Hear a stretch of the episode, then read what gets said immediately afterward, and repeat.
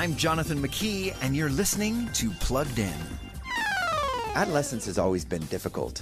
Teens ask, Who am I? They may not realize it, but they're also asking, Who do the people on my phone encourage me to be?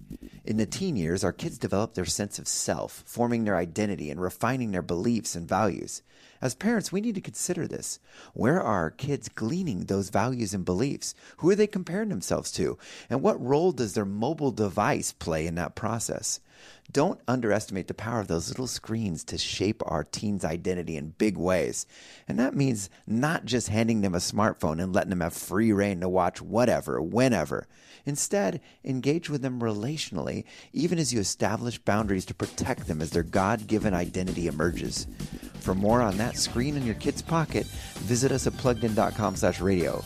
I'm Jonathan McKee for Focus on the Family's Plugged In.